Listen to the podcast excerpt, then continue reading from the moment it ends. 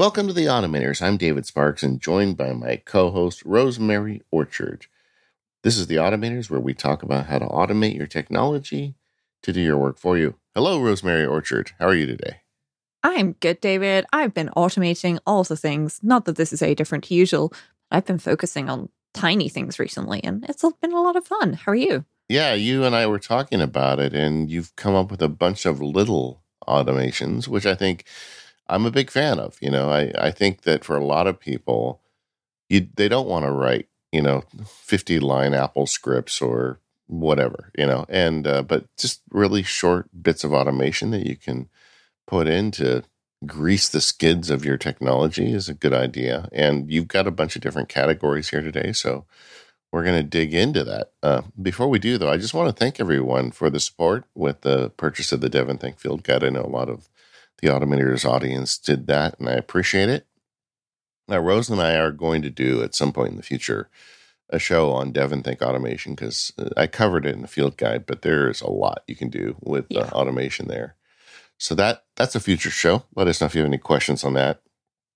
But today we're going to be talking about short little bits of automation, and then maybe at the end we're going to get into uh, to Rose's new gear. yeah, I mean, we we definitely need to have a look at this purple M1 iMac, David, because it's so gorgeous and it works so well. Uh, but we'll get back to that in a bit because I've been writing AppleScript again. AppleScript, David, all the AppleScript. Yes, AppleScript. It's still a thing.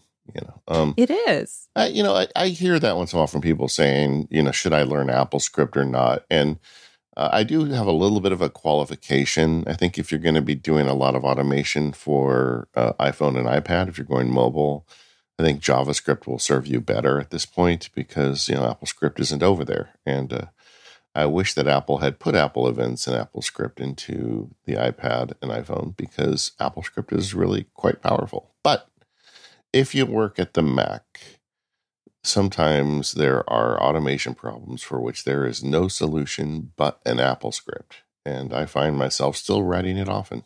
Yeah. Um, and honestly, some of these were created like there are other ways to do this stuff. But equally, this was a very efficient way of doing things. Um, and also, it means that I can reuse these Apple scripts in multiple different places. Okay, so I can put them, um, I can use the OSA plugin for Stream Deck. We'll have a, a link to that one in the show notes. Um, to to run an Apple script from my Stream Deck directly, or I can include the the same text in a bunch file so that I can run it as part of um, a setup for when when I'm switching. So, for example, before the show today, I used Bunch to launch my Record Automator setup, and one of the things it did is it opened system preferences to the sound pane. Well, it's kind of tricky to do that in any way but AppleScript. But with AppleScript, it was really easy to do. Um, and works perfectly. Um, and so, you know, things like that, being able to, you know, write just a few words, it really is just a few words um, to have it do something that you can't necessarily otherwise do is really useful. Yeah. And so the specific problem that you're talking about is getting to a specific system setting pane. And that is actually not so easily automated. I mean, Apple mm doesn't really have a uh, like, for instance, the new shortcuts for Mac is doesn't have commands to open a specific settings panel. And sometimes there are settings panels that you need to get into, and sometimes they're two or three clicks deep into the system. Um, the other problem with the system preferences panel on the Mac that I find is I just find the organization of it completely inscrutable. Um, I don't really understand yeah. the organization yeah, I spent so long the other day looking for the security and preferences pane because I just kept missing it. I forgot that it was a house. I was looking for a key. Yeah. Um, and it was just one of those things where it's like, oh, okay, this again. Um, you know, and it happens, you know, to all of us. We're we're looking for something and we just we can't see it um, because it's right there in front of our face. But equally, you know, just being able to go, hey, I frequently use these two system preferences panes. I will just, you know, put um I, will just put those in my Stream Deck, or I'll have um, a little Alfred uh, workflow that just runs the the Apple script because you can do that with Alfred as well, and opens it for me. And being able to do that is easy. Of course, actually, you can just open um, a specific system preferences pane from Alfred. If I open Alfred and I type sound, you can jump straight to the sound system preferences pane. But for other Apple scripts, that could be useful too.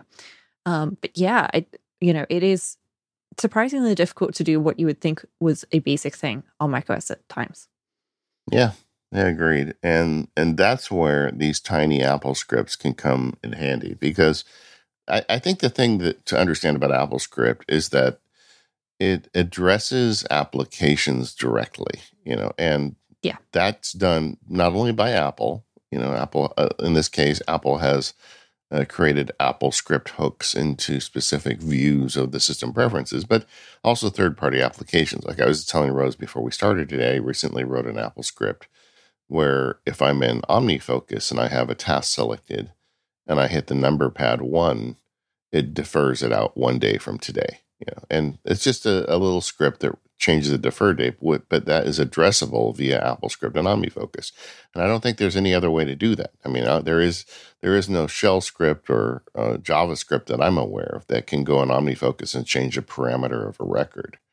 And that's why AppleScript is still worthy of you know of learning and and fiddling with.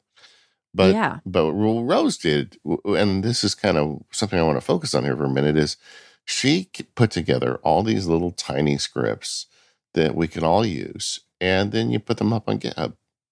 Yeah. So um, there's a link to this in the show notes. I just put it there myself uh, to make sure that it's there. It's the second link. The first one's the Stream Deck plugin to run AppleScript because I know you're probably going to want a way to use this directly before that. Um, but they're just all there uh, in the GitHub repo. So there's syspref sound, which, in case people can't guess, is system preferences sound pane. Um, there's also syspref, syspref update, which is system preferences update pane. And then there's some other ones as well, because I found recently one of the things that I end up doing a lot is I, I copy some stuff and then I want to put it in drafts. Now, I could use PopClip, which we're going to come back to later in the show because I have been using PopClip a lot.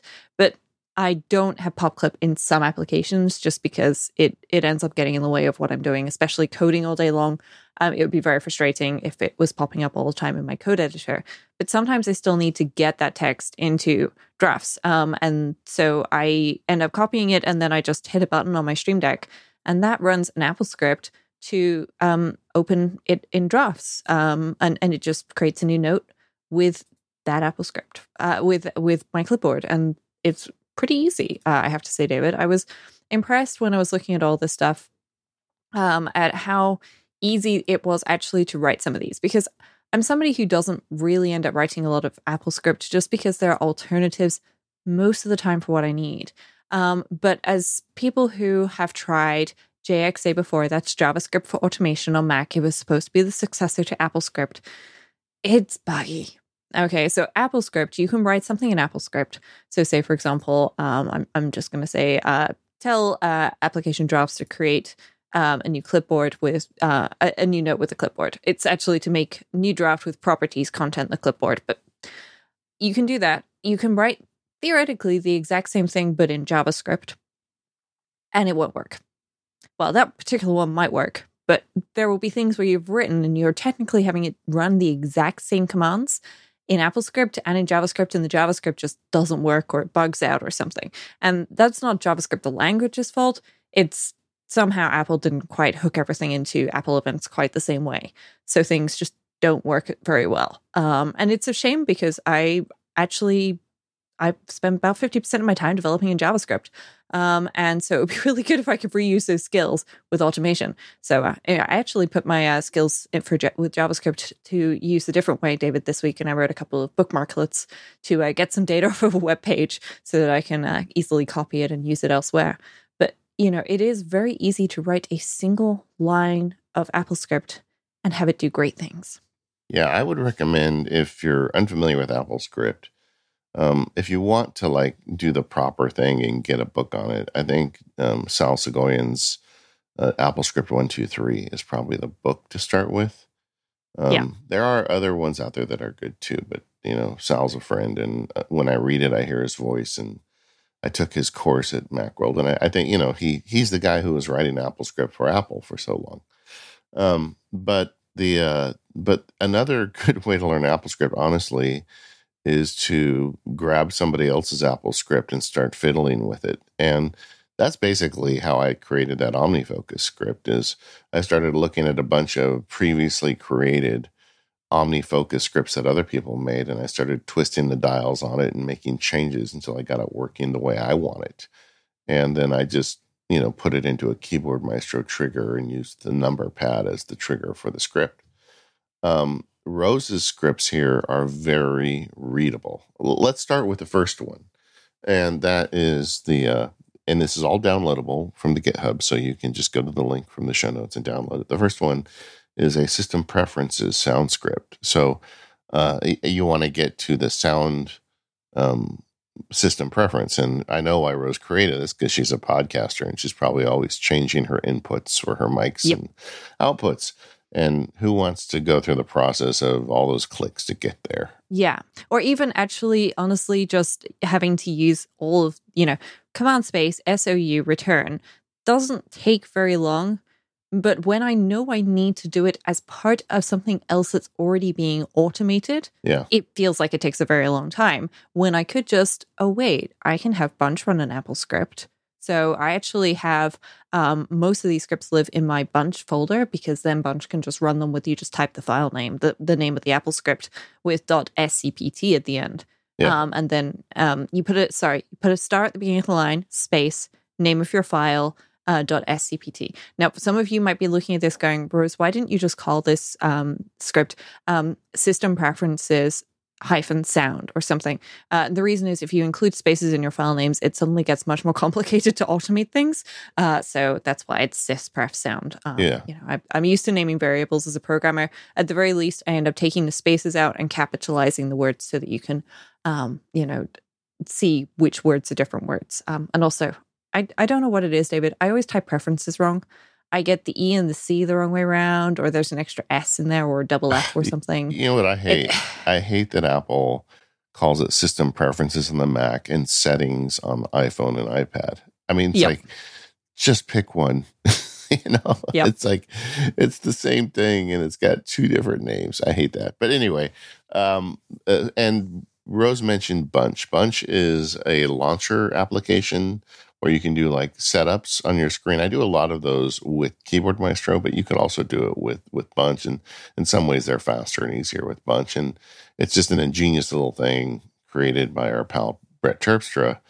And we talked about this in great detail when Jay Miller was on the show. So if if you're interested, I'd recommend going back and listening to the Jay Miller show.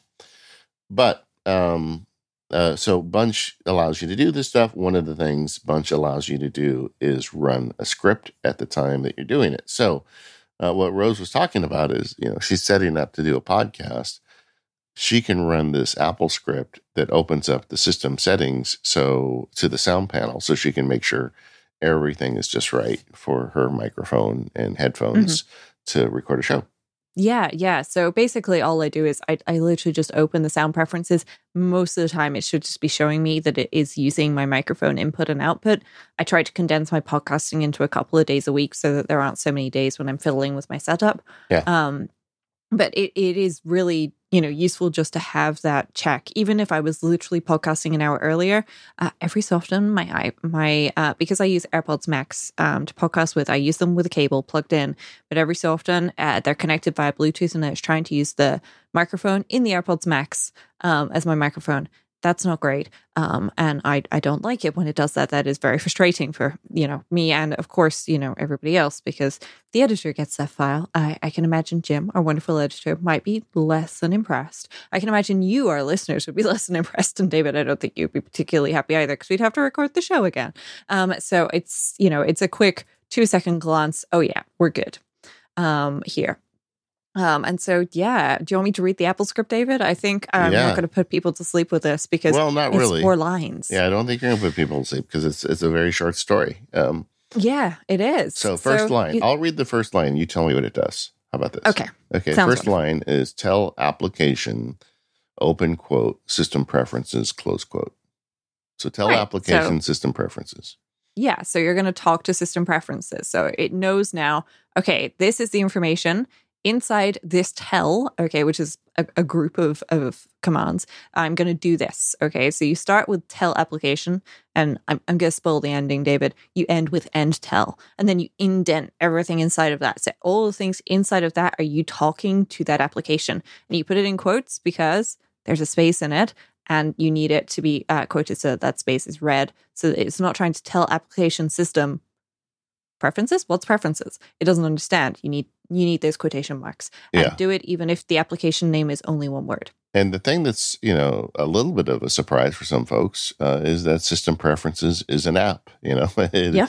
As I was talking earlier about writing a script for OmniFocus, it would say tell application OmniFocus, but system preferences is an app, so you can go in. So now you can address system preferences. So the next line, okay, this one's a long one. Everybody, hold on. Activate. That's it. All right. yeah. So basically, it's going, hey, system preferences, wake up, please. And it, that's because if you don't activate system preferences, the next line is not going to work because it needs to be awake and alert and ready to receive the following command. Yeah. So you first you tell the application, and the next line you tell it to activate, which is making it in, in essence the uh, the focus of the Apple script. It's like, okay, I'm open. Do with me as you will. And uh, Yeah. then the next line is set current pane to pane ID com.apple.preferences.sound, and that is in quotes. Yes. So what you're doing is you're setting the current pane. So inside of system preferences, all of those different areas. Um, so for example, up software update, um, iCloud, etc. They're all panes.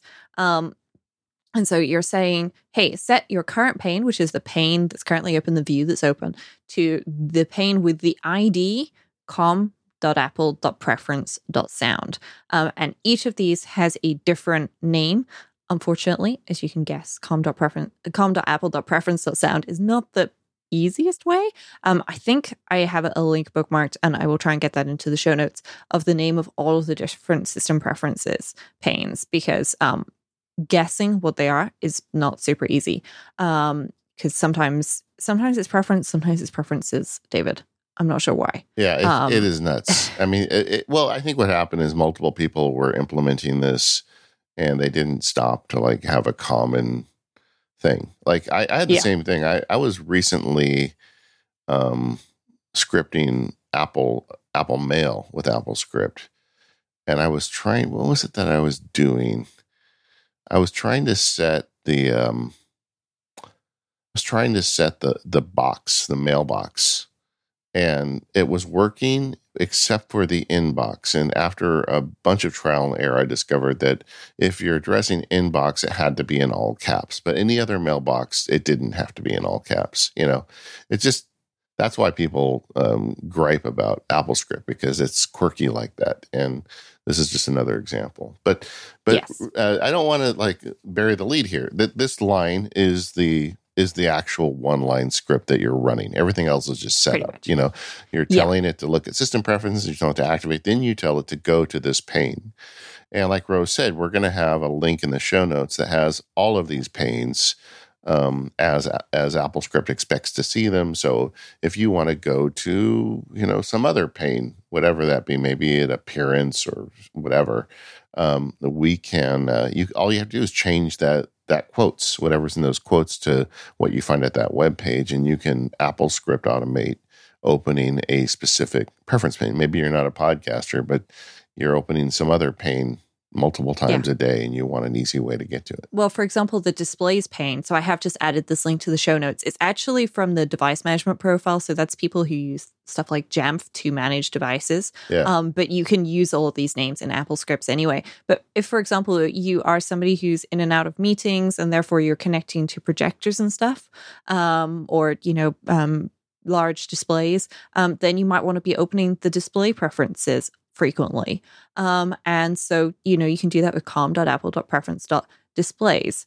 Um, and that's right there. Um, Plural, and so- displays, not display. Yes, displays, plural. Um, but if you want Bluetooth, it's com.apple.preferences.bluetooth with a capital B.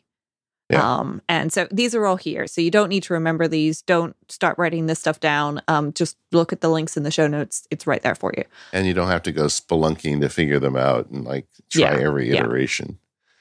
So whether you need trackpad preferences, the App Store, that's here for some reason, wallet preferences, users, uh, software update, displays, whatever it is, it's all here. There's even, David, DigiHub disks. I don't I don't quite know what that is. I'm I'm tempted to find out, but I'm not going to do it as part of the show. Yeah. Well, and that is a, a great short Apple script that anybody can take and im- implement. So uh, you can go to, oh, I'm sorry, I should be uh, a completionist here. There's one more line, and that line says end tell. And that, that just means you're done. Yeah, so the tell line and the end tell line are left aligned, and then the activate and the set current pane lines are indented by one tab. Now, you don't have to remember to write this when you're writing AppleScript. whether you use a script editor, that's the native um, script editor application built into the Mac, um, or if you're using, there's a great application called Script Debugger, which has got a beautiful little ladybird on the uh, icon. Um, Again, a link to that application is in the show notes. There is a compile command, and it will automatically move everything around and indent things correctly, um, so that your your script is correctly formatted. So this is a really easy one. It's got just four lines, essentially a one line script, and uh, you can download it uh, from Rose's GitHub, and you can go to the uh, the link in the show notes and uh, and customize it to whatever system preference you need to automate. This episode of the Automators podcast is brought to you by Privacy. Go to privacy.com slash automators to make smarter payments and get $5 to spend on your first purchase. The internet is full of wonders and cool things you can buy, but it's also full of risk. Where are you going to put your precious credit card number? Who are you going to trust? Well, a lot of times you find something you may want to purchase, but you're not sure about the vendor, so you're afraid to actually go through with it. That happens to me all the time. At least it did until I found privacy. Privacy lets you take back control of your payments.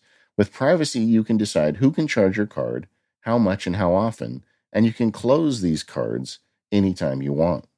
I like to think of privacy as a separate brick wall between my credit card accounts and the internet.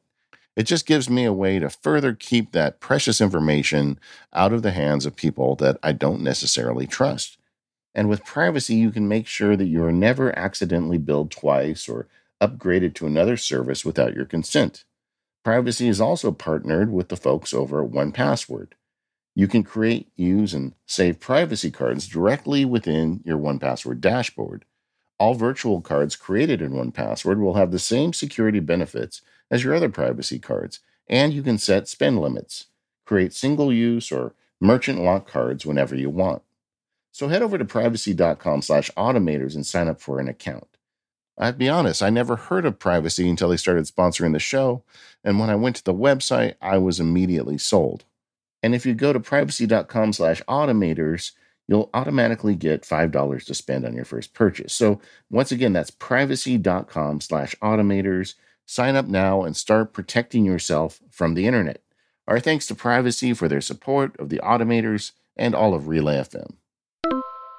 All right, so in the last section, I called it a one liner, but it was really a four liner. You got any actual Yeah. one liners in here?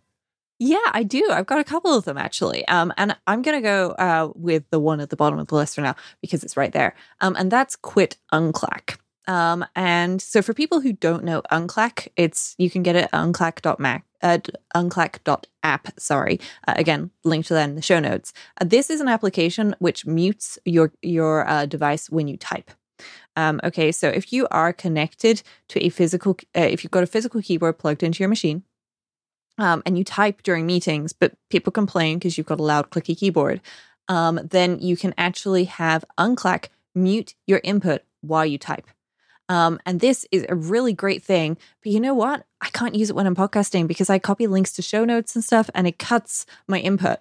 Um, and so I have to quit Unclack on a fairly frequent basis. Well, I can do that with this one liner, which is tell application unclack, and that's in, bra- in, in quotation marks. And then there's no new line. It's just to quit at the end. That's it. All done. A whole Apple script in one line. Yeah, my favorite example of a one-liner is just the say command. If you ever Yes. just want to be a goofy person and make your computer talk, open the editor, the Apple Script editor, or it's now called Script Editor, and just type "say" and then put in quotes whatever you want your computer to say. And um, occasionally, like my computer will have conversations with my kids as I'm sitting on the couch, and it uh, it was really cute when they were young, and now they just barely can stand it at this point. yes. Well, I mean, it, it's it's good fun. You can do that one in in shortcuts as well with the speak text command. Yeah. Um, and that that's a one action shortcut. If we get some time, we'll, we'll go to short shortcuts at the end and, and see what we can do there. But yeah, there's a lot of things that you can do with one line in in AppleScript, which I think people might not know. Um, because some of these things are actually very easy to do in shortcuts, but they're not so easy to do on the Mac. So, for example, if you want to open a specific note in Notes, well, that's kind of tricky. But you know, you can just say, tell application notes to show note, and then you put the title of your note in there, David, and it works. Yeah. And it, it's the note title that you want to get. So there's not a, like a unique identifier for Apple Notes. You actually use the note title. Yeah. Um, but it works. Um, and I, I use that uh, all the time because uh, I have a, a shared note with Micah Sargent, who I host iOS Today with, Yeah. and we check our show ideas for future shows in there. Um, and then, uh, you know, when when it comes to time to the actual prepping of the show, then you know we pull out an idea and I go off to Google Sheets where where the actual planning happens. But you know, individual notes are pretty useful as part of an automation, especially if they're a shared note. But sometimes you actually share folders and you can do exactly the same thing again um, with folders where you just tell application notes to show folder and then the folder is the name of the folder. Yeah. And the uh, those are both downloadable scripts from your GitHub. But let's just uh, Yep. do the open note one. The script is tell application. Sound familiar? And Mhm. then notes in quotes to show note. And then you put the name of the note in quotes. It's it's it, the stuff is fairly obvious when you look at it, but like if you had to come up with it from scratch, there are so many places that you'd, you'd never be able to do it. You know, you've got to just take somebody's existing one and do it and do this because, like, do, do you uh, capitalize show or you know, there's all these different things you can Yeah. do to mess up the script. But once you get this language down, it's very easy. I would imagine that's one you also probably run out of bunch. Yep, I I prim- primarily run it out of bunch, but it's also a Stream Deck button for me. Um, uh, so a lot of these I am running through the the OSA script plugin, which uh, is linked in the show notes um, on Stream Deck. But one of the things I, I'm switching to a little bit with that is I'm actually running script files through Keyboard Maestro because this way um, I don't have potentially two, three, four different um, versions of um, the same script in multiple places. Um, instead, I have one script file and I can run that from potentially multiple buttons on my Stream Deck. I can run it from potentially multiple bunches. Um, and I, I can also just, you know, run the script file. Um, and Fast Scripts um, is something we should mention. They've sponsored the show before. Great application for putting Apple Script in your menu bar and assigning keyboard shortcuts to it as well Yeah. um, which is which is great um, because all of these scripts I then also have in in fast scripts because you know um, it, this way if I'm looking for something. Oh yeah. I know it's an Apple script. I just click the thing. I just click the thing and then and then I'm I'm good. It's done. Um, so yeah I have multiple ways of running the same scripts but I try to have one source of truth. I don't have the same script three or four times and then I've modified it in one place but I haven't changed it in another um, or something because you that's that's what happens, right? You you have one piece of data saved and you try to use it the same thing everywhere, and then you modify it in one place and everything goes wrong.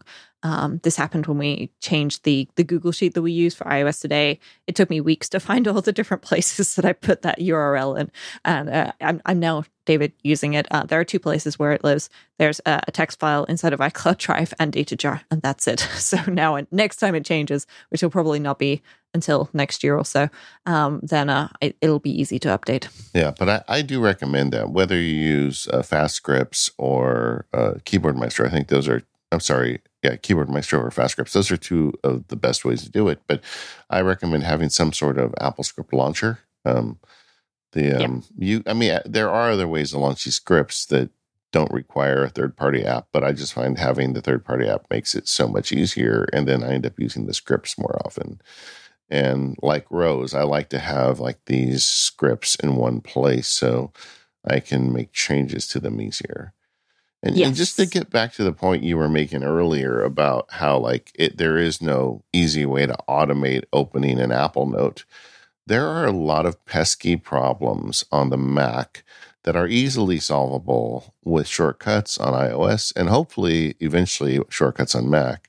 But there really isn't a good way to solve them as we sit here today. Uh, one of the ones that I was bumping into was like opening particular mailboxes or moving uh, mail to particular mailboxes. I mean, uh, starting with Catalina, uh, Apple allowed you to remove the unified inbox from Apple Mail, and you can put um, multiple boxes kind of under the favorites tab. And they have mm-hmm. built in keyboard shortcuts. If you hold down, oh man, I've got to remember what it is. I think it's Control com- Command and the number corresponding to the mailbox where it is in the favorites list. It will yeah. Move. So it's just Command um, and then the number for me, but I do have um, an all inboxes option there. Um, but underneath that, I've got you know drags, uh, drafts, and flex. Well, that that jumps to the mailbox, but I'm talking about moving the current oh, message. Yes. And I think it's yes. control command if but the problem is if you accidentally resort that favorites list, then number five no longer corresponds to the one you thought. And in my case, I have three email accounts I'm running through Apple Mail, and then I've got like multiple boxes that I want to address in each account. And 10 slots is just not enough. You know, I run out of numbers. And mm-hmm. um, and that's a that problem. It seems insurmountable, but there's an AppleScript that it's not a one liner. We're not going to get into it today because there's too much to it. But you can write an AppleScript that will move that um, message to a specific mailbox that you identify in the script. So it's it's number one, it allows you to address more than ten, and number two, it always works. Like if you move the the mailboxes in your favorites list, it doesn't care because that's not what it's doing. And that's a feature that Apple really didn't write into AppleScript, but you can add as a savvy automator. Mm-hmm. Yeah. Um, and it is, you know, I think a lot of people think, oh, AppleScript, it's going to be difficult and complicated and so on. So the ones that I've got on GitHub, the vast majority of them, you can download them and run them as they are. There are some where you might need to replace part of it. So, for example, the name of the note that you want to open in Apple Notes or the name of the folder. And those you will be able to spot easily because, first of all, I put a comment at the top of the file so you can see what, what it is that you need to do. And secondly, you know, it, it's there inside of square brackets um, inside the file. And so you delete the name, including the square brackets, um, and then you you'll be good to go. Um, and that's it. So i am hoping that I've made this nice and easy for you because I think a lot of people out there are using, um, you know, notes and things like that because it works for them. And you know, I, I certainly do use notes because it works for me. Um, I also use drafts and so on. You know, you can use multiple applications. Notes is not as automatable, but I'm working with it with shortcuts and uh, and some good old fashioned AppleScript, so it, it works for me. All right. So you talked about drafts at the top of the show, and you just mentioned it again. And you have a one line script that addresses the Mac's clipboard and creates a new draft. And this is another one yeah. you've got in your GitHub. It's downloadable. Um, it the, the it's a one liner. So I'm going to break it in. Well, I guess I'm just going to tell everybody the whole line. Tell application yeah. drafts to make a new draft with properties, and then you have the squiggly bracket that says content colon the clipboard. So yeah, um, let's start the beginning. Tell application drafts to make a new yeah. draft. So it sounds pretty obvious, but explain what that does. Yeah. So tell application drafts means we're going to talk to drafts. Two means all of the rest of the script is going to be on this one line. Okay. We're not doing the new line and the indentation that I talked about with the four line script before. This is a one line script. And then it says to make, um, and then, okay, so we're creating something new. So it's, it's not making an it's not making an append to a file. It's making a new and then draft um, so make new draft with properties, okay? Because you can just say tell application drafts to make new draft. But I will specifically need to give it some data. So with properties, here's the data. And then the, the curly brackets, this is going to be the data that I pass to it. Content, well, this is the content that's going to go into drafts. And then I've put the clipboard because the clipboard is something that you can grab. Um, and it's always available. It's called the clipboard with a space in between. Um, Lowercase. and yeah, yeah, lowercase. Um, and it's there. But I could also, inside of these curly brackets, also pass a flagged state if I wanted to be flagged, or specific tags if I wanted to have things tagged in a certain way. So I'll actually link to the um, the drafts um, uh, documentation for AppleScript here because I think some people might want to actually specifically add things with certain tags. For example, um, actually, I should probably do this on my my work machine. I'm not actually adding the tag right now on my work machine. It's just occurred to me, David, and I always keep my work drafts in a specific workspace um, with a tag. So I should I should modify my my own AppleScript there. Yeah, and you can add multiple properties. So, like, you can put content plus flag status, and you know, Draft started out as an iPhone and iPad app, and uh, obviously didn't have any AppleScript support. When Greg brought the application to the Mac, he wrote in AppleScript support. I mean, the the app has to support it, and uh, but because Greg is Greg, of course, it has great AppleScript support when it shows up on the Mac but um, that kind of brings up the subject of dictionaries. Can you explain what that is?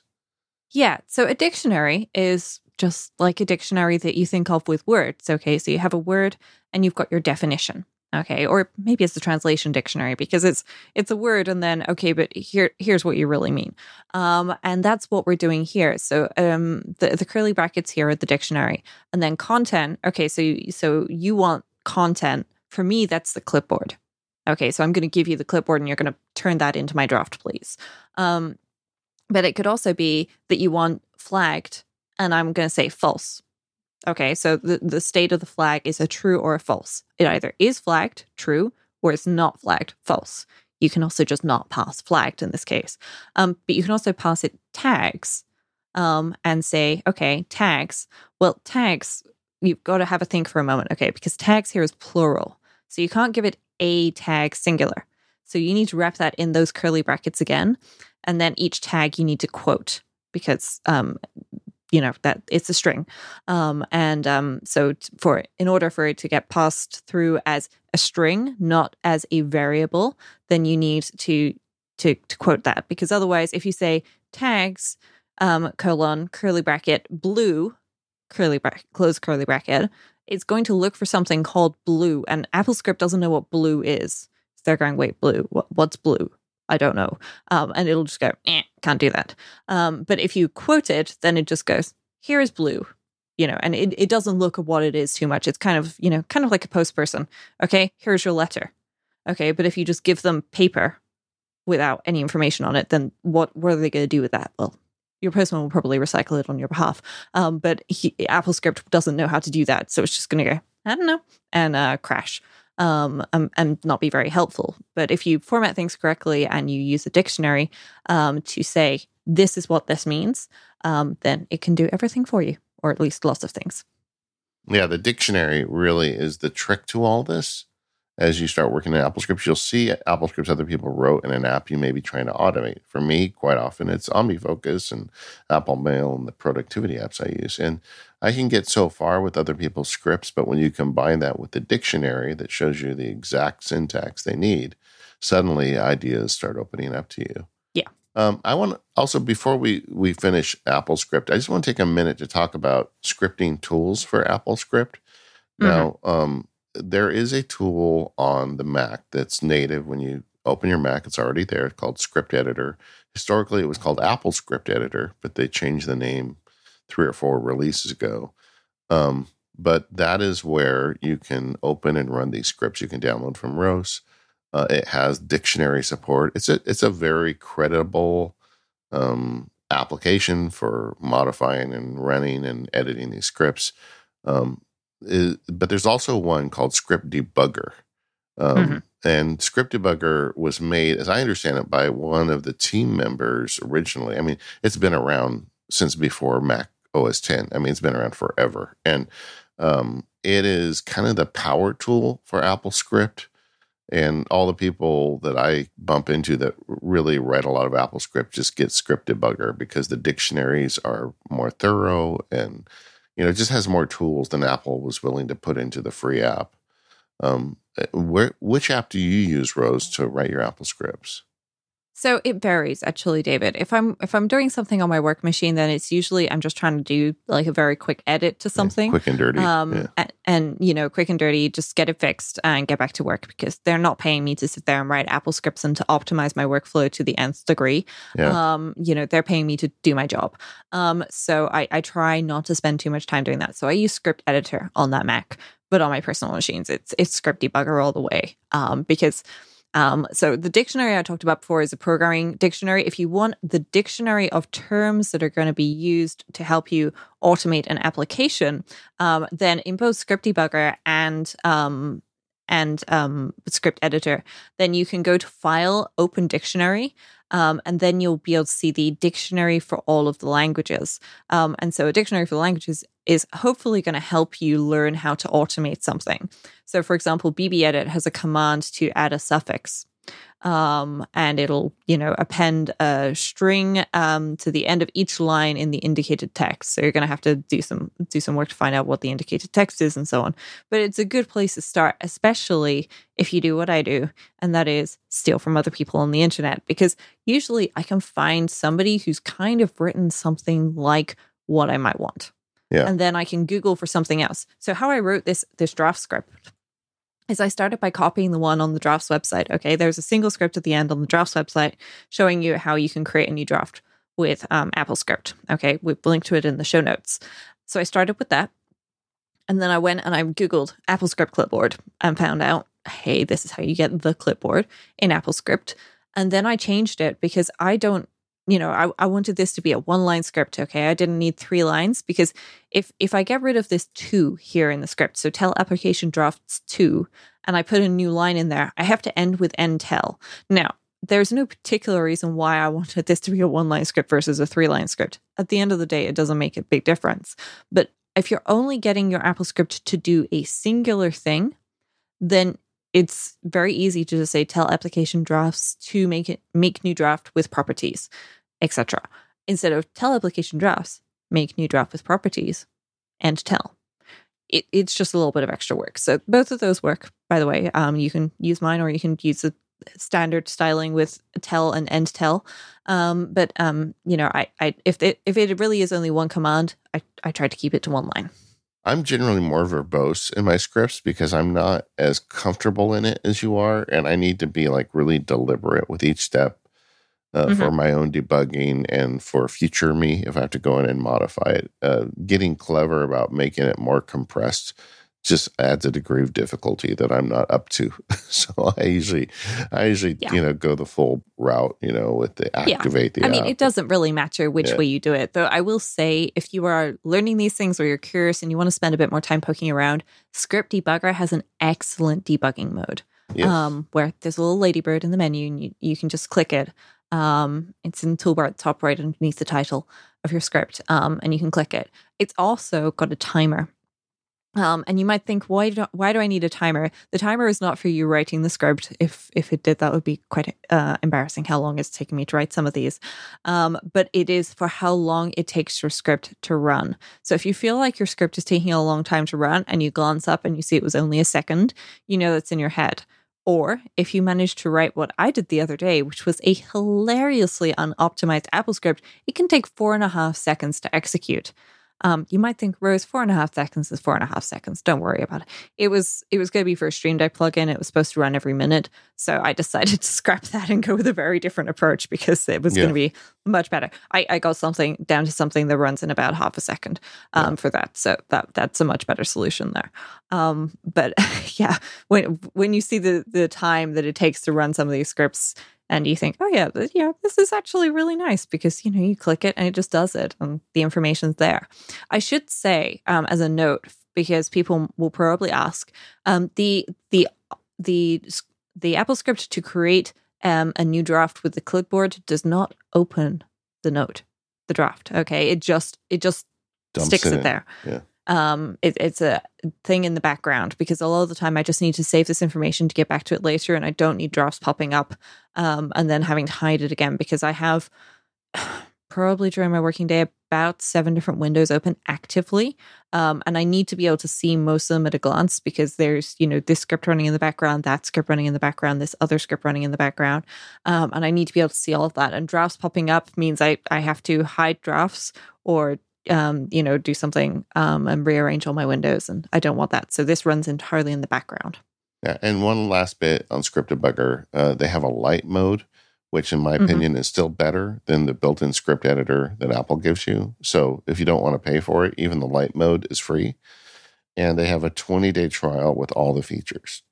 So uh, you got no excuse if you want to try this AppleScript stuff out. Go to Late Night Software. We'll put a link in the show notes. Give script debugger a try. I think it can really help the process because I, I find that I write better script with script debugger because – the dictionaries are better and the mm-hmm. debugging mm-hmm. is better. And for someone like me who doesn't, you know, pay for my shoes writing scripts, um, having those extra tools makes it easier when I need to do it. Yeah, I should say that the beauty of the script debugger dictionary um, is so. Say, for example, I'm looking at calendar, um, and there is an option for um, a new event. Um, I think there is somewhere. Um, I'll, I'll, go with get URL for now. So I'm, I'm actually doing this in the dictionary right as I talk, um, I can click paste tell at the top and it will paste this information into um, the the AppleScript and it pastes tell application calendar as well and the end tell as well. So it pastes the whole thing for me so that I know that this is a complete little script.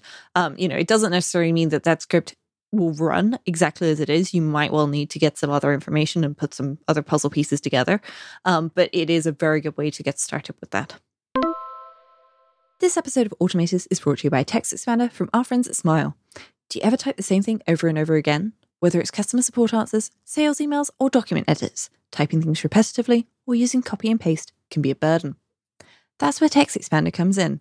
With TextExpander, you and your team can keep your message consistent save time and be more productive, and be accurate every time. The way we work is changing rapidly. Make work happen wherever you are by saying more in less time and with less effort using TextExpander. I use TextExpander for all sorts of things, like fixing common spelling mistakes in my own name. Yes, it's silly, but they happen. And I love that it just works. It's everywhere. And it boosts my productivity by, you know, getting rid of those silly mistakes. And of course, by letting me just type answers without really thinking about it. And as a listener of Automators, you can get 20% off your first year. Visit textexpander.com slash podcast to learn more about TextExpander. That's textexpander.com slash podcast. Our thanks to TextExpander from Smile for their support of this show and Relay FM. So, David, I mentioned PopClip earlier in the show. Are we allowed to circle back to that now? Because I think PopClip is uh, wonderful, and I think we should probably talk about PopClip. All right, let's talk PopClip. so I know you've been using PopClip for a long time, and I've tried it several times, but until recently, it never really clicked for me. Um, when I was trying um, to easily change um, a URL at work. So, um, just a little bit of background for people. Um, I'm a software developer. Um, and so, what I usually end up doing is I will be coding software on my local machine. Um, and then somebody's testing it, but they're testing it on a server. Um, and theoretically, the same URLs will work on both.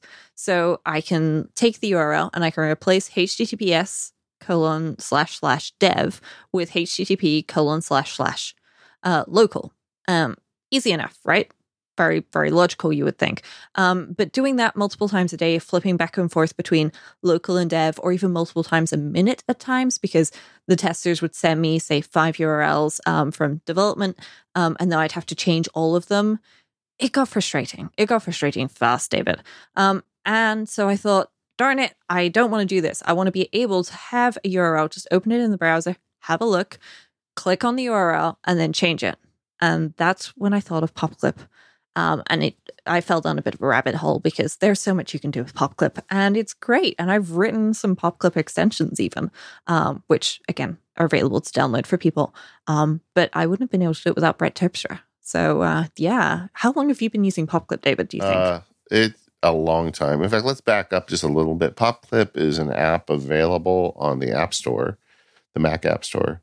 Um, and I believe they can sell you can buy directly from their website too. But uh, you know that little thing on iPhone and iPad where when you select text, it pops up a little menu like you want to copy this or paste it. And it's a very limited set of things you can do with the text uh, on iPhone and iPad. You know, Apple controls that.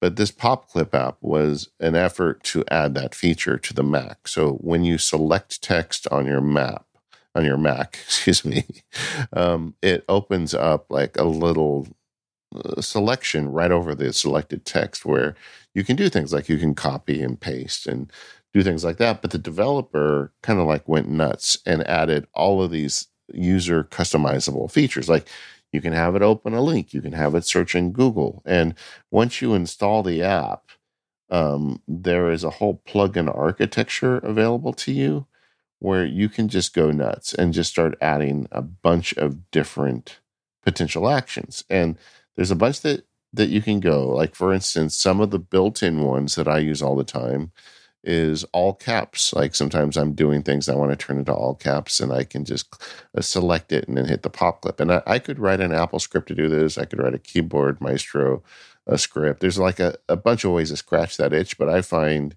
the PopClip one is one of the easiest. You select the text, you click one button, it's done. Another one that's built in that I like is title case. Like sometimes I'm working on something and I want to have the proper title case. And you know how title case, sometimes words, some of them are lowercase and some of them are uppercase. And I should memorize all those rules. But every time I think I understand them, I find an exception. So I let, I let PopClip run its algorithm and just title case stuff for me. And and that's kind of what the app does. Like, it, but it goes so much further down the rabbit hole with the um, with the um, extensible actions you can do just with the built-in app. Like I can select text and add it to the inbox in OmniFocus, or you know whatever your like weapon of choice is for productivity. It's probably got some sort of PopClip plugin. But to go a step further, the developer has it as an open architecture where other people can add their own PopClip actions. And I'd like to take credit for Brett Terpstra on this. I, would have to go search it out, but I remember very specifically him being a guest on Mac Power Users and me telling him about it on air, and he had not heard of it. But then, of course, now Brett has the student has become the master, and he's released all of these PopClip extensions that he's written with various small uh, scripts over the years. And of course, now Rosemary Orchard is on the same bandwagon. Yeah. So actually, it was Brett who helped me out here. He doesn't know yet that he helped me out, but thank you, Brett. Um, because um, on his website, he's got a whole bunch of PopClip extensions. Um, and I was browsing through a bunch of his posts about PopClip. Some of them are quite old, but they're still fully valid. Um, you know, PopClip has been kept up to date, and uh, fortunately, they've not broken things over the years. Um, and but then I I stumbled across a post from him in which he talks about PopMaker. And I'm there going, what's a PopMaker? And so I had a look at it, and it is a small uh, Mac application to create your own extensions for PopClip. So this allows you, you can download the application, um, and um, there there are two different kinds of things that you can do with it. So it doesn't allow you to fully create any kind of PopClip extension. You will need to do a little bit of coding to do anything other than these. But there there are two options. So there's a search where you can create a search extension um, for PopClip. And so what you would do is you you type in the URL or you paste in the URL probably, and then you replace the part that needs, you know, the search term with curly bracket query close curly bracket, um, and then that's it. That that's all you do, um, and um, it works. And then afterwards, you just click the install button in PopMaker. It's right there at the bottom on the right, um, and it installs it straight into PopClip for you. You're done. Um, but what I found a little bit more useful for me um, is the surround option. So, surround allows you to put characters at the front and characters at the end. And usually you would think about doing this symmetrically, right? So, you put one curly bracket at the beginning, one curly bracket at the end, two pipes at the beginning, two pipes at the end. That's spoiler marking um, in, in sort of Markdown Plus that's used in things like Discord and so on. Um, but um, where I found it to be very useful as well is um, for example, database queries at work, I have to put a little bit of a string at the front and then I have to close off some quotes and stuff at the end. When I'm searching for an ID, I created that extension using PopMaker. So I just, you know, I I, I paste what I, I needed to paste. uh, I, I double click it, or um, I've got a keyboard shortcut that I set up um, using AppleScript um, to activate PopMaker, so I can activate it from my clipboard. Uh, sorry, from my keyboard. Um, so I can paste it and activate Pop um, PopClip, and then I can just click on the thing, and it it it, it turns what is an ID into a query looking for that ID for me. Um, it doesn't take me long to type by hand, but it's really nice to just have it do that automatically. And I was sharing my screen with somebody at work today, and they saw me do that, and they were so impressed. Um, and it it really wasn't a lot of work to do, but it was well worth it because it saves me, you know, a few seconds here and there. But you know, it's also nice when other people go, "Oh wow, I'd never thought of doing that," uh, and being able to share that with somebody. Yeah, it's just such a powerful, simple automation tool. And like I was just looking at the uh, website again because I hadn't been on it for a while and they have another like built-in plugin called Sentence Case, and this is new to me. Make each mm. sentence in the selected start with a capital letter with other letters lowercase. Well, have you ever had the thing where you get a bunch of text and it's all lowercase or all uppercase and Yep. The way you're trying to get it to sentence is actually going to require manual action. Well, not anymore. You yep. just select it and hit the sentence case clip. And um, yes. the, there's just a bunch of stuff you could do with this. And um, it all starts with, and you know, so much of the automation stuff we do is keyboard centric, right? We talk about, oh, we want to get everything we can on keyboard shortcuts, hit this button and that button, and then magic happens. Well, PopClip is the opposite. It requires a mouse selection in order to activate. But having well, you can that, set yeah. it up with a keyboard shortcut as well, David. Um, and I'm going to put a link on there uh, to the the area on their website where they talk about doing that because that for me was well worth doing. That's why PopClip never clicked before for me because I had to activate it from the mouse. Um, and I'm much more accurate and faster um, at selecting text with the keyboard the vast majority of the time. But you can control PopClip with uh, AppleScript, and then you can set that up to be um, triggered by a keyboard shortcut from uh, an Automator service, fast FastScripts, Alfred, Launchbar, or even Quicksilver. Ah, now I've got to do this, Rose, because I've just been using it with a mouse. Oh, you're missing out, David. You're missing out. I'm using FastScripts. Um, they have previously sponsored the show, but I would happily talk about them anyway because it's such a great app. Um, but to do this, um, because I, have got lots of little things in FastScripts. I like having a little script icon in my menu bar. It's yeah. both nerdy and geeky and makes me happy, and it's also just incredibly useful yeah. um, for all of these things. Um, uh, but you can you can tell application PopClip to appear, um, and then it will pop up. Um, you can also um, disable it, enable it, toggle um, whether or not it's enabled or disabled. Um, and also, um, I, I, mentioned before, I don't have it show up in every application. I don't have it show up in in my IDE at work usually, because that would be annoying um, all the time because I'm I'm frequently like I select something and I'm looking at the line above and oh pop clips in the way. That's it's not what I'm intending there. So I actually have used pop clips preferences to say that it shouldn't show up in that application, but it does show up everywhere else. And if I do need it in that application at work, because they've got some things like Slugify here, where Slugify will replace spaces yeah. with a hyphen. Um, and I use this for variable names. Um, uh, so I, I lowercase it and slugify it. Um, and being able to do that with PopClip is really nice. Um, so I just, you know, I, I am using Control X, David, because uh, that was, I think, what somebody somewhere had suggested at some point in time. Um, maybe it was on Brett's website that he said he was using that. Doesn't matter because either way, it, it's what I'm using. You can use whatever keyboard shortcut you like um, for this. Uh, you just need to set it up. And now another one. I've got to add an OmniFocus repeating task to keep going back and checking for new ones. They've got a Readwise one, so I can select any text and add it as a quote to my Readwise account, which is something I use a lot. So, yes, PopClip. Yes, you should. I mentioned that I was creating um, some some PopClip extensions, and I want to talk about this a little bit because, okay. um, first of all, there there is some documentation on on the PopClip website as to how you can you can do this, how you can create your own PopClip extensions. Um, and it, it's you know it's it's not that difficult um, to to take a look at it um, and go okay yeah I kind of see what's what's going on here and there's they're all on all of the extensions that come natively um, with PopClip are on GitHub as well. Yeah. So you can actually go and look at them. You can download them.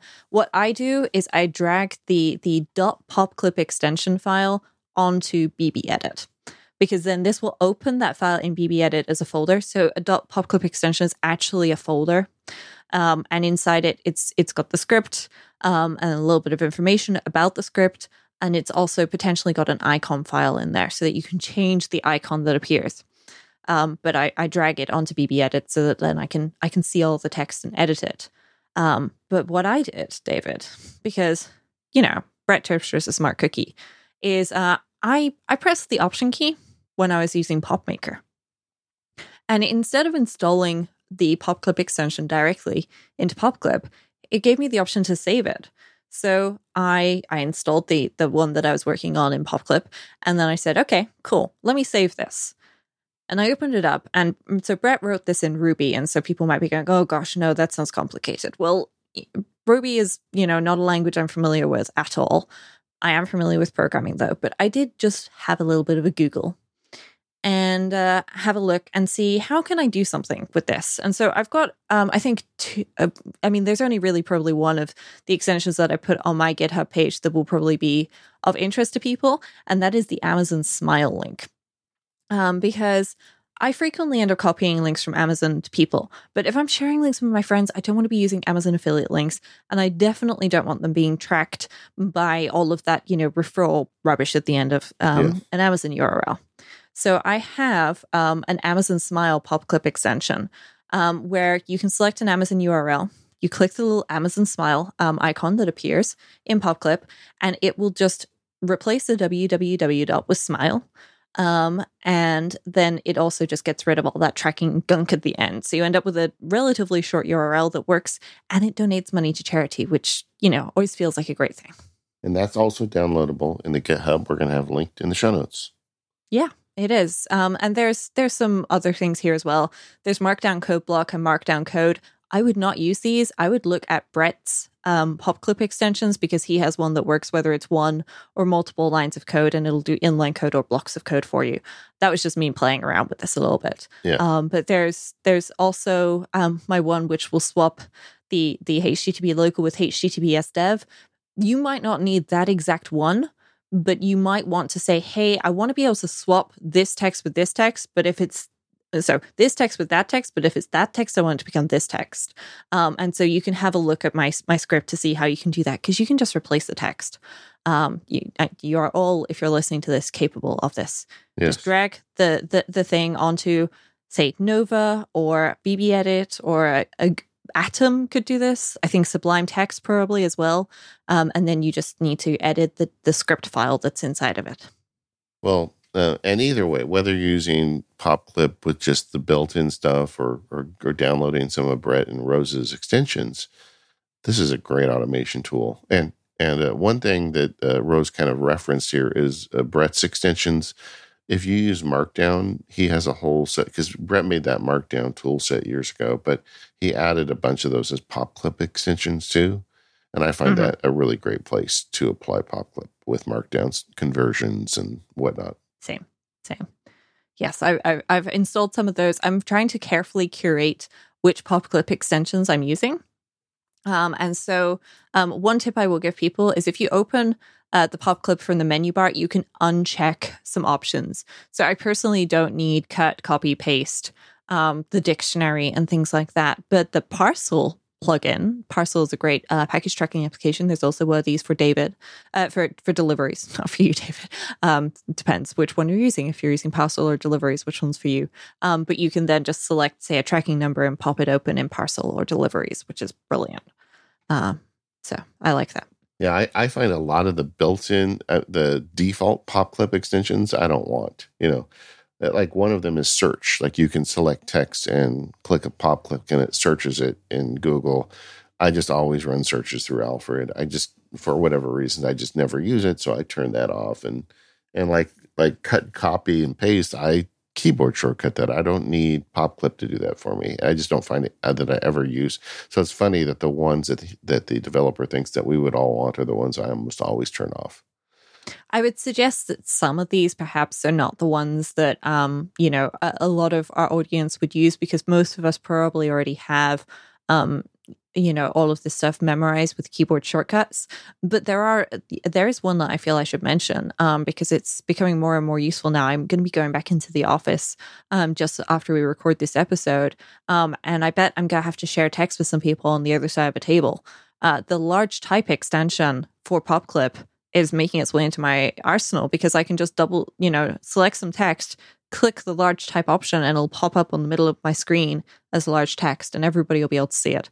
Um, so that is brilliant. Yeah, I use that one too. And, and that's just because I'm a little older than you and I like large text. And sometimes, like, there'll be a phone number or something on the screen that I want to see bigger. And uh, PopClip has a large text and it does a really nice job of displaying it large on your screen with a nice background, so it's easy to read. Yep. I think that, but that's not a built-in one, isn't that a down? That, that's one of the ones. Yeah, that's one of the ones that you can download from the website. Yeah. Um, I've just put a link to all of the PopClip extensions in the show notes. I'm not going to link to individual ones because you can use Control uh, Command F um, on your iPhone or your iPad. Um, with a keyboard, obviously on the iPad, um, to to find it on the page. Um, and uh, of course, you're gonna have to be on your Mac um, to uh, to install the PopClip extensions um, inside of PopClip. But they are, you know, this is really good, and I'm I'm, I'm a big fan of it. Um, I've I've been using uh, this very heavily for a couple of weeks now, and uh, it's definitely improved my workflows. Another couple um, downloadable ones of note uh, is paste and match style. You know, Mhm. where uh, whatever's in your clipboard gets pasted, but it matches the style. That's a downloadable one. Um, and what was the other one I was just looking at here? Uh, drafts has one for drafts, uh, and Readwise, which I already mentioned, but I'm going to immediately start using that one more.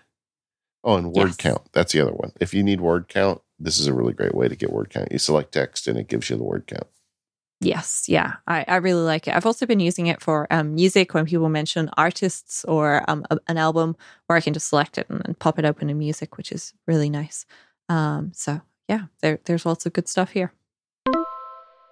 This episode of The Automators is brought to you by Stripe. Many leaders of adaptive businesses choose Stripe as their payment platform because with Stripe, businesses can easily optimize their payment infrastructure, simplify their expansion plans, and create new revenue streams, all to help them grow and initiate change rather than having to react to it. In fact, businesses such as Shopify, Postmates, and Twilio use Stripe to power their global payments. And to add to that list of companies is Relay FM. Relay FM has trusted Stripe to manage payments since 2016. It's a huge benefit that they accept more than 135 different currencies and payment methods, which means more time can be spent on hosting and prepping for shows while Stripe helps handle the payments. Stripe ranked the highest for strategy and current offerings in the 2020 Forrester Wave report on merchant payment providers and their current offering is so comprehensive and versatile. With Stripe's products powering payments for a wide variety of businesses, from online and in person retailers to subscription businesses, software platforms, and marketplaces, and even in between. I also use Stripe. I have several international clients, and it was really hard getting paid by them. As soon as I adopted Stripe as my payment method, all of those problems just went away. That was years ago, and I've been super happy with it ever since. So head over to stripe.com if you'd like to learn more about how Stripe and their products can support your business. That's stripe.com to learn more today. Our thanks to Stripe for their support of the Automators and all of Relay FM. Rosemary Orchard, I happen to know you got some new gear. Yeah, yep. I've got an iPhone. I've got an iPad. The iPad's mini. The iPhone's large, or it feels large to me. I didn't go max, but wow, this thing feels huge. And wow, I love it. All right, let, let, yeah. us work our way to the iPhone. I want to start with the iPad mini because I know that you really are digging it. Which one did you get? Um, Uh, color, 256 size, gigabytes purple cellular. Okay. Um, because uh, so my previous iPad Mini was a lovely iPad Mini, but I made two fatal mistakes when I bought it. Number one, I only got 64 gigabytes of text uh, s- uh, of storage space um, because I thought eh, I'm not going to use this, you know, for lots of media. Um, no, turns out I, I actually do like to be able to download more than you know a couple of gigs here and a couple of gigs there.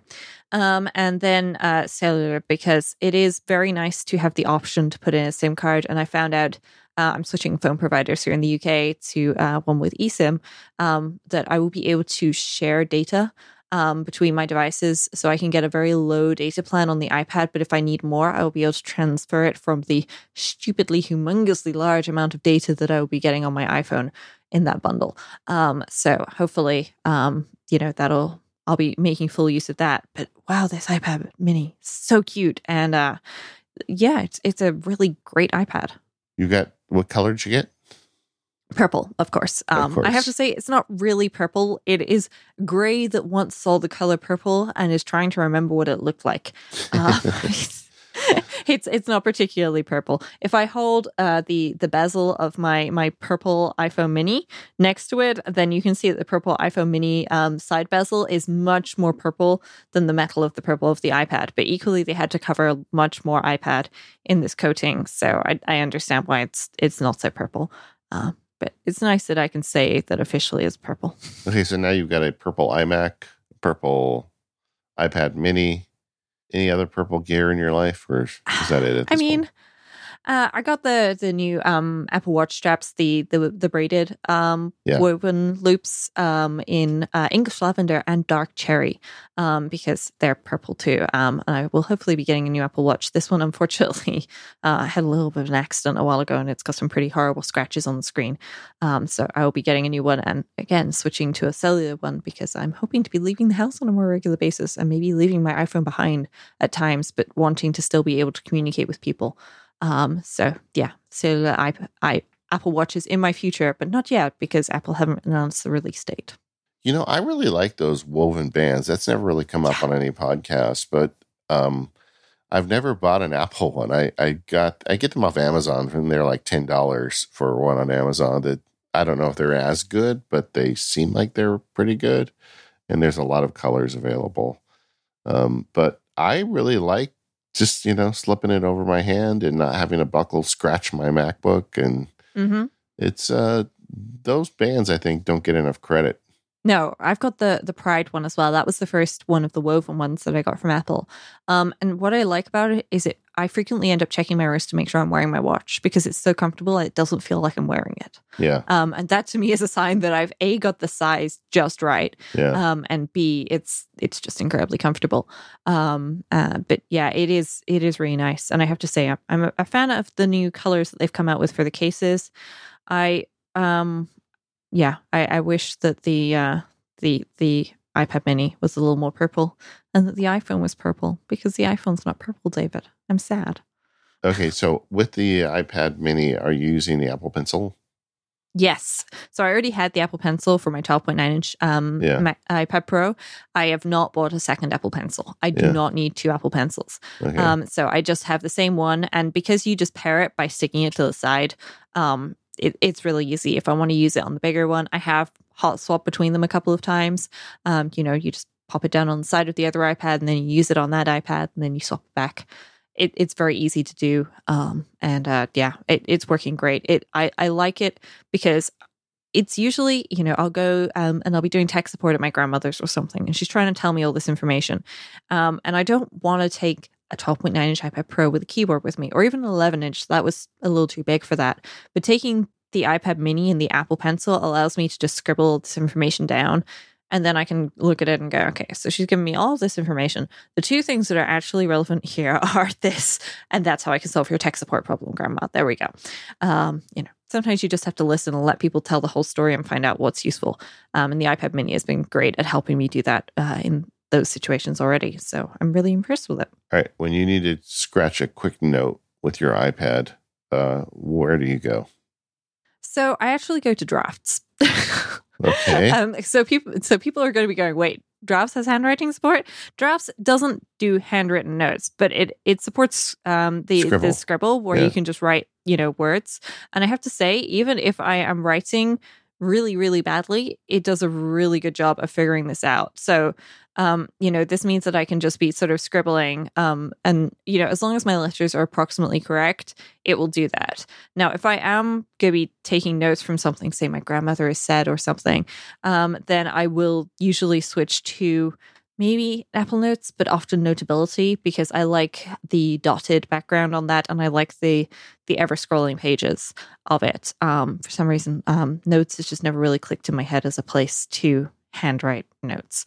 Um, but it, it's going to be drafts if I want the end result to be typed, or Notability if I want to be able to scribble down random diagrams and stuff as I go. I'm going to try that with drafts, you know, using Scribble to enter notes because it, it's searchable and drafts is where yeah. so much of my other stuff is anyway. Uh, but I, I, went through a similar process recently. You know, we've released iOS 15 and um, it's got this new feature where if you swipe up from the upper right corner with your pencil, it opens a new Apple Note that you can start drawing on. But I just find number one, um, my writing in Apple Notes is not very legible. Uh, there's no dot grid right. or any lines. It's just a blank page, and my brain has trouble like organizing that into straight lines. And number two, it's not customizable enough in terms of size. It's like a it's like a sticky pad. It's not like the full page. And I yeah. know that there's another thing you can do where you tap it with a pencil and it opens a new one as well in Apple Notes. But the, just the bottom line is Apple Notes to me could get better at Apple Pencil input. And I, I really like their tool, their pencil tool, you know, where you can change the brush and the color and everything. But just like things like Dot Grid or uh, GoodNotes has this great feature where it has like a large section at the bottom that you write in, and then it puts the text in the, you know, the appropriate size into the document. Yeah. And I really like that because I can write kind of big, but then I it's more legible when I'm done and it's straight lines. And Apple Notes has nothing like that. Um, yeah. Yeah, no, I, I find particularly the lack of dot grid gets to me because yeah. Notes has lines and it has a grid, but I like a dot grid a lot of the time. I will frequently write with lines, but if I want diagrams and stuff, I want a dot grid because it allows me to, you know, do diagonals and stuff easily. And my brain feels better doing it, I guess. Yeah, um, me too. Yeah. And I'm a very much a visual thinker, so I do I do make diagrams and things when I'm taking notes. And uh, like you, I've kind of given up on Apple Notes, so my go-to is GoodNotes, and I've got it in my dock. And um, if I need to use the pencil to get something in, I find that it takes a few extra seconds to get into GoodNotes, but the notes I take are so much better that it's worth the few extra yes. seconds. Exactly. And I love the idea of quick note that flies in from the bottom right where you drag it in with the pencil. Uh, I found on my on my Monterey uh, MacBook, uh, David, I kept activating it by accident and it was really frustrating. Um, and um, so, yeah, that was just annoying.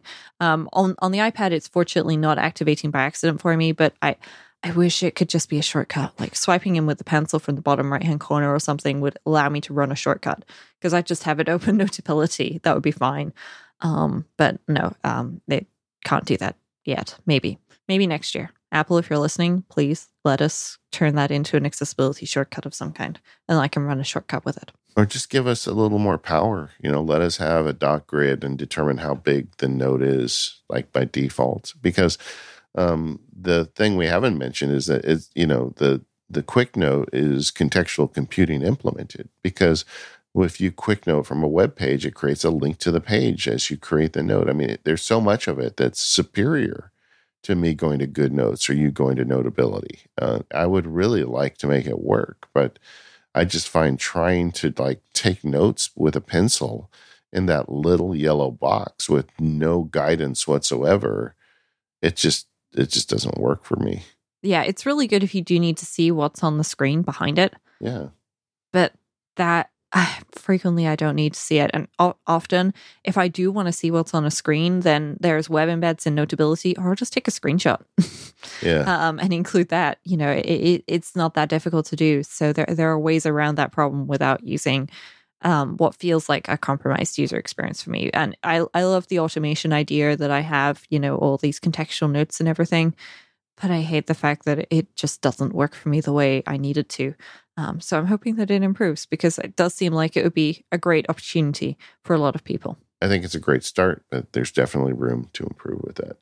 All right, uh, switching over, but it sounds like in general you're happy with the iPad Mini, the size and yes. everything. Yeah. The only thing is, is I do keep thinking it's got Face ID and staring at it and smiling, and wondering why it doesn't unlock Yeah. um, because it, it's got Touch ID built into the power button. Um, so, but it does have center stage, David. It is a great Zoom iPad, FaceTime iPad, and stuff. When I'm when I'm talking to my my parents or my grandparents on FaceTime, um, then you know it it works really well there. So I I really like that.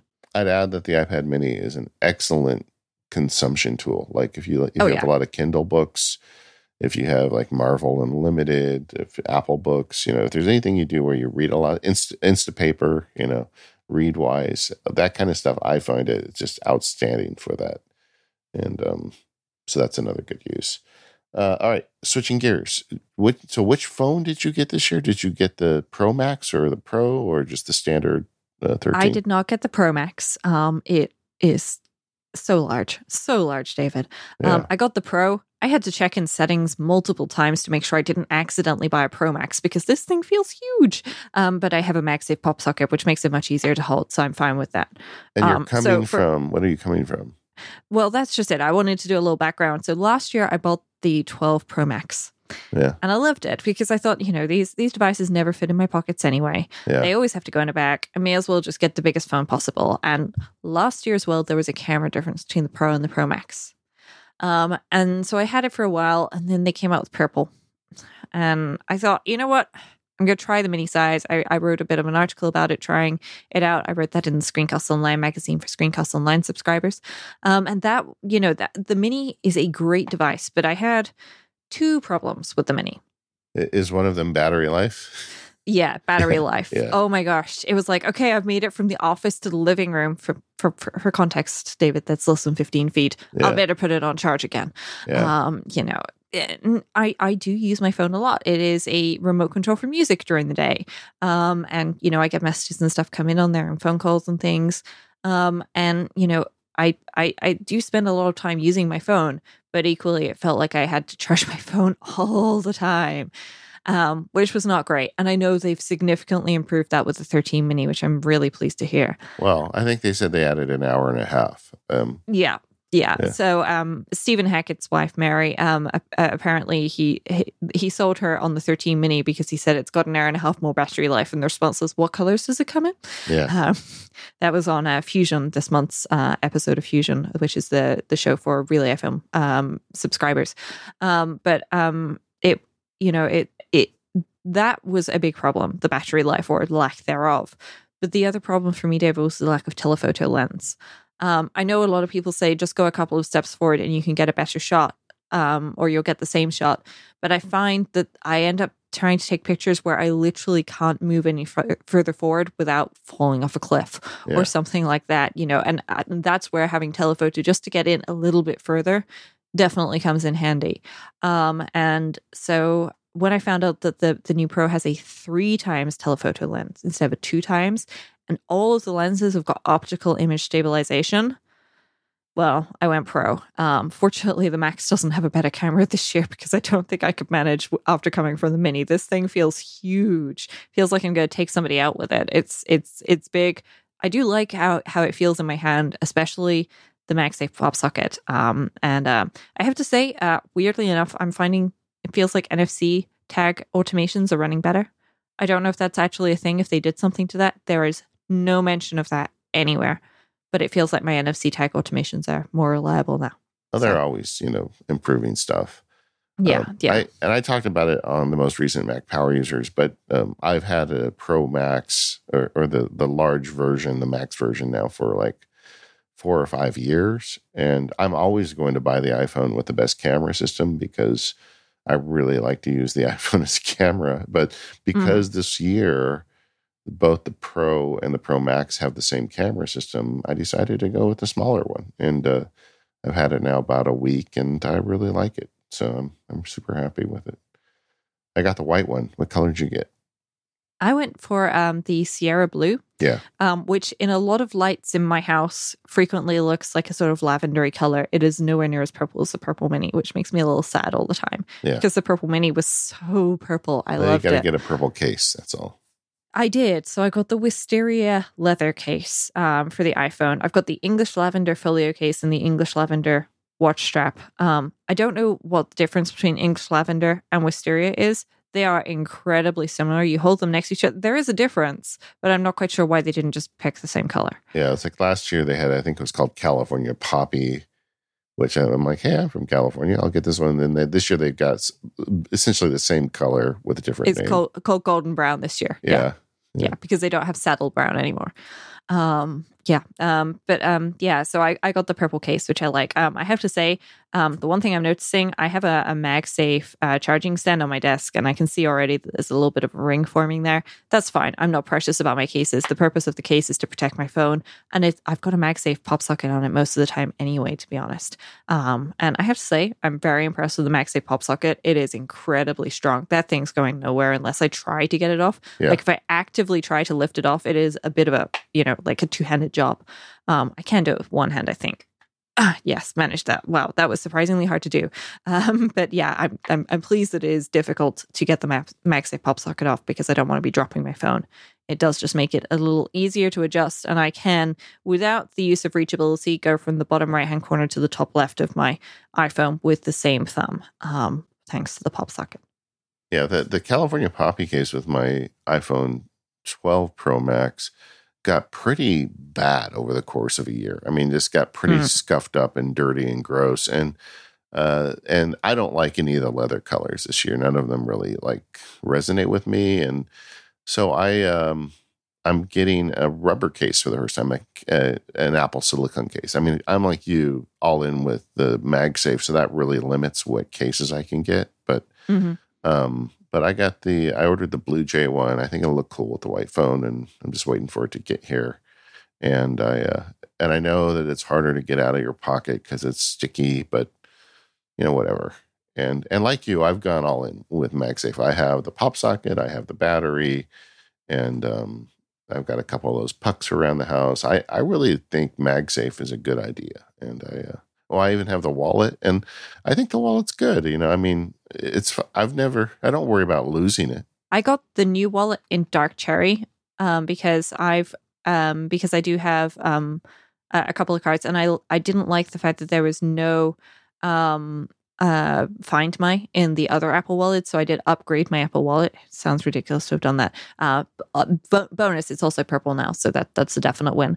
Um, and uh, yeah, I like the fact that Find My can say when it was last detached um, from my iPhone or where it was when it was detached um, and that that works pretty well for me. I use Apple Pay most of the time, but it's nice. I just um, leave the the, pho- the phone in my bag and, and use Apple Pay on my uh, on my watch actually most of the time. But then you know if I do need a card for some reason, or I need my ID to collect a parcel, or you know if if I'm buying something and they want to check my ID, um, then uh, I've I've got my ID right there, and I don't need to you know carry more stuff with me than is necessary, which is great. Yeah, I wish app, I wish the state of California would allow us to have like a digital Mhm. um a driver's license because that's yeah, apparently they're coming over here, but I will believe that when I see it because we frequently get promised these things and uh, it takes forever for them to show up and then they're not as good as was advertised. But we do have, at the very least, uh, COVID passes in our uh, Apple Wallet uh, through the NHS application, which I am a great fan of, though you do have to update it on a monthly basis and download a new one. yeah, and um, yeah, and, you know that's just stuff that needs to happen that hasn't happened yet. But and I'm still using my old wallet, so if it falls off, I'm not going to have ID information, whatever. But I, uh, I, I just really haven't had a problem. I don't need to use my wallet very often, and I've got a couple different ones, but the MagSafe one is in the rotation plenty, and uh, and again, I don't care for the colors. You know, it's like, Yeah. and they all are like opinionated colors. Even Yes. Wisteria, like, is not going to work. Is the most neutral of them, and it's it definitely It's, it's a it's a very purple color, David. I have to say, it's a very lilac-y purple color. yeah. Uh, my nails are currently painted a light gray. Um, and Mike asked me on iOS today whether or not I painted my nails to match my phone case. No, it just picks up the color. Um, the phone and, and my nails both seem to pick up the color, but it, it is very purple color. Um, that uh, we've got um, at the moment. I they usually do a color refresh sort of around spring, um, but I do wish they'd just chuck a black in their lineup and keep it as a staple. That'd be good, um, especially for corporate issued um, devices. I can imagine corporate issue. Yep, here is your black iPhone case with your black iPhone. Have a nice day. Um, But I, I like colorful cases. I just don't care for these colors this year. you know? Yeah, yeah. Um, hopefully, more people will be coming out with um, MagSafe um, cases. I know Moft recently have come out with some uh, extra strong magnet case so that their wallet um, and MagSafe stand will will stick better to the case. I personally have not had a problem with their their their wallet and stand sticking to the back of my iPhone um, Yeah. at all. Um, but um, for people who really want extra stickiness or extra magnety goodness, rather, um, then uh, you can you can do that with uh, Moft apparently. One last bit on this is I um one of my big thoughts about this was cinematic mode. You know, would it work or not? And um, I had a particular interest in this because Daisy and I do this su- supremely unpopular Disneyland Field Guide. I mean, it's like the smallest channel on the internet, but the uh, but I wanted to look good and. I really like the idea of the bokeh, you know, kind of blurry background for some parts of these these videos we make, so you can put more focus on the person you're talking to. And in order to do that, I do have a fancy camera and a fancy lens, but they were expensive, and I really dread the idea of first of all the weight of carrying them around Disneyland, and the idea Mhm. of them like falling out of my bag or you know just something happening and I would cry so much, right? If if I dropped this camera, uh, and and also it's not stable at all in terms of like shooting video. It's very jiggly, and you got to do a whole bunch of stuff after the fact to try and get it more stable. Or I could buy like a five hundred dollar gimbal, and then I'm walking around Disneyland like I work for you know uh, the news or something, right? So. Mhm. I, I don't want any of that stuff. But the cinematic mode I was hoping would work. And I, I went into the park the other day and spent a morning shooting video. And I released a video on YouTube for the MacSparky channel um, with some of that test footage. And it looks pretty good to me. You know, I mean, I, I know that like if you, if you, uh, listen to the folks who make their living making professional video they're going to tell you everything that's wrong with it and i get that but you know when someone who owns a Lamborghini tells you you shouldn't buy a Honda, right? It's like Yeah. I, I get that, right? You know, but I don't want to. I don't own a Lamborghini, and I definitely don't want to drive one around Disneyland. So, um, I think this is going to be good enough for getting Yeah. that style of video. And I don't want to overdo it and make every shot with that blurry background. But when I do want it now, I've got an option that's in my pocket. Yes, and I think that's the thing, isn't it? It, it, it uh, when whenever people talk about getting into photography um, or or videography or things like that, the, the the trick that they always say is, well, you've got to have your camera with you. But as you said, they're big and they're heavy, and it, it's not a fun or a pleasant experience to be carrying a big and heavy camera with you when you are, you know, just trying to get started. I think if you, you know, if you if you just want to be able to take good photos all the times, uh, all the time, then having a, a good phone on your camera is really, you know, the best thing that you or a good camera on your phone Yeah. is is the best thing that you can do. Uh, camera on a camera on your a phone on your camera is probably also okay, but I don't know. Uh, those those Canons look pretty heavy to me, and as do the Nikon's. Um, but Although- um, I think you could make the argument the iPhone at this point is a good phone on a camera. I mean, yeah, it really it is. mostly camera and screen Yeah. with a little bit of phone chucked in there because that was what is in the name. Um, and very occasionally people make actual phone calls. Um, but yeah, it, it is, you know, especially optical image stabilization on every single lens that makes a big difference. Um, Yes. and uh, yeah, uh, Jason Snell actually over at Six Colors wrote a really good uh, guide on upgrading um, from, you know, and what, what you're actually going to get if you're upgrading from an older phone to the 13 um, and what the differences are. Is it bigger? Is it you know, it's heavier in every single case, I believe. Um, but you know, you're going to get two extra camera lenses, and you're going from eight megapixels to twelve megapixels or whatever it is.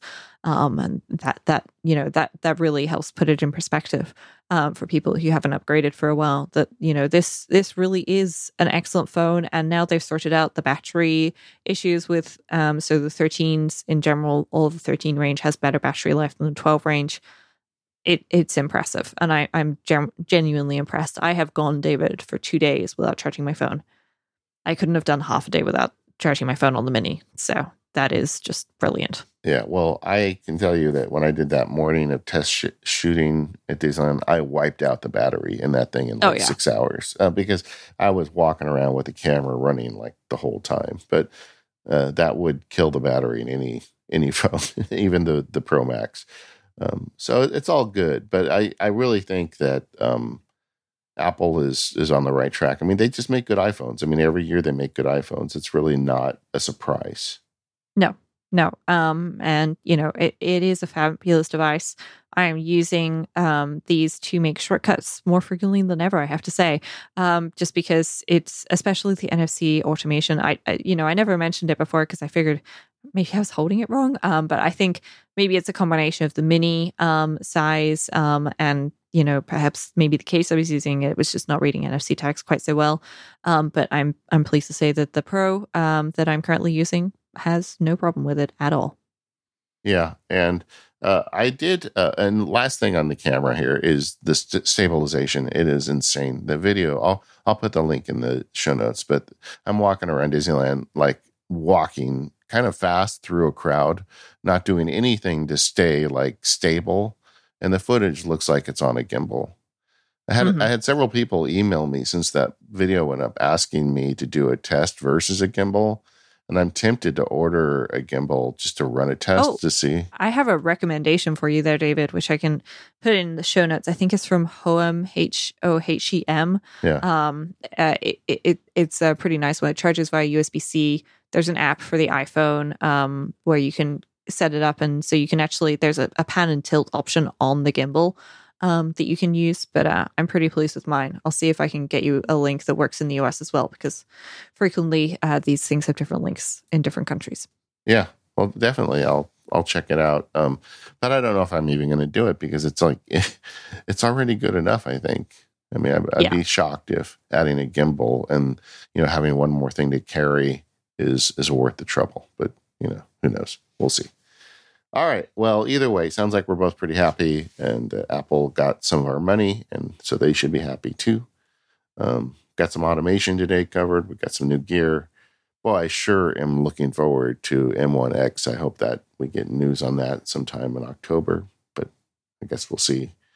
Um, real quick check in. We've got a, another beta update with shortcuts or, mm-hmm. the Mac uh, Monterey. And Shortcuts is a little better. I feel like in the last episode we were pretty rough on it. They are definitely making progress. There's still things to be done, but um, um, I'm holding my uh, crossing my fingers that uh, that things will be in a much cleaner position by the time Monterey ships to the public. But I'm uh, yes. I'm still struggling to get videos recorded for the Shortcuts for Mac Field Guide because so so many of the things I want to show aren't working. Yeah, yeah. Well, fingers crossed everything gets straightened out recently, but I know the shortcuts team have been working hard, I can tell. Um, so, uh, yeah, it, it, seems to be paying off uh, slowly but surely, and that is always a great sign. Either way, uh, we are the Automators. You can find us over at relay.fm slash automators. You can find the forums at talk.automators.fm. Uh, we want to thank our sponsors today Privacy, TextExpander, and Stripe. And we'll see you next time. Goodbye, everyone.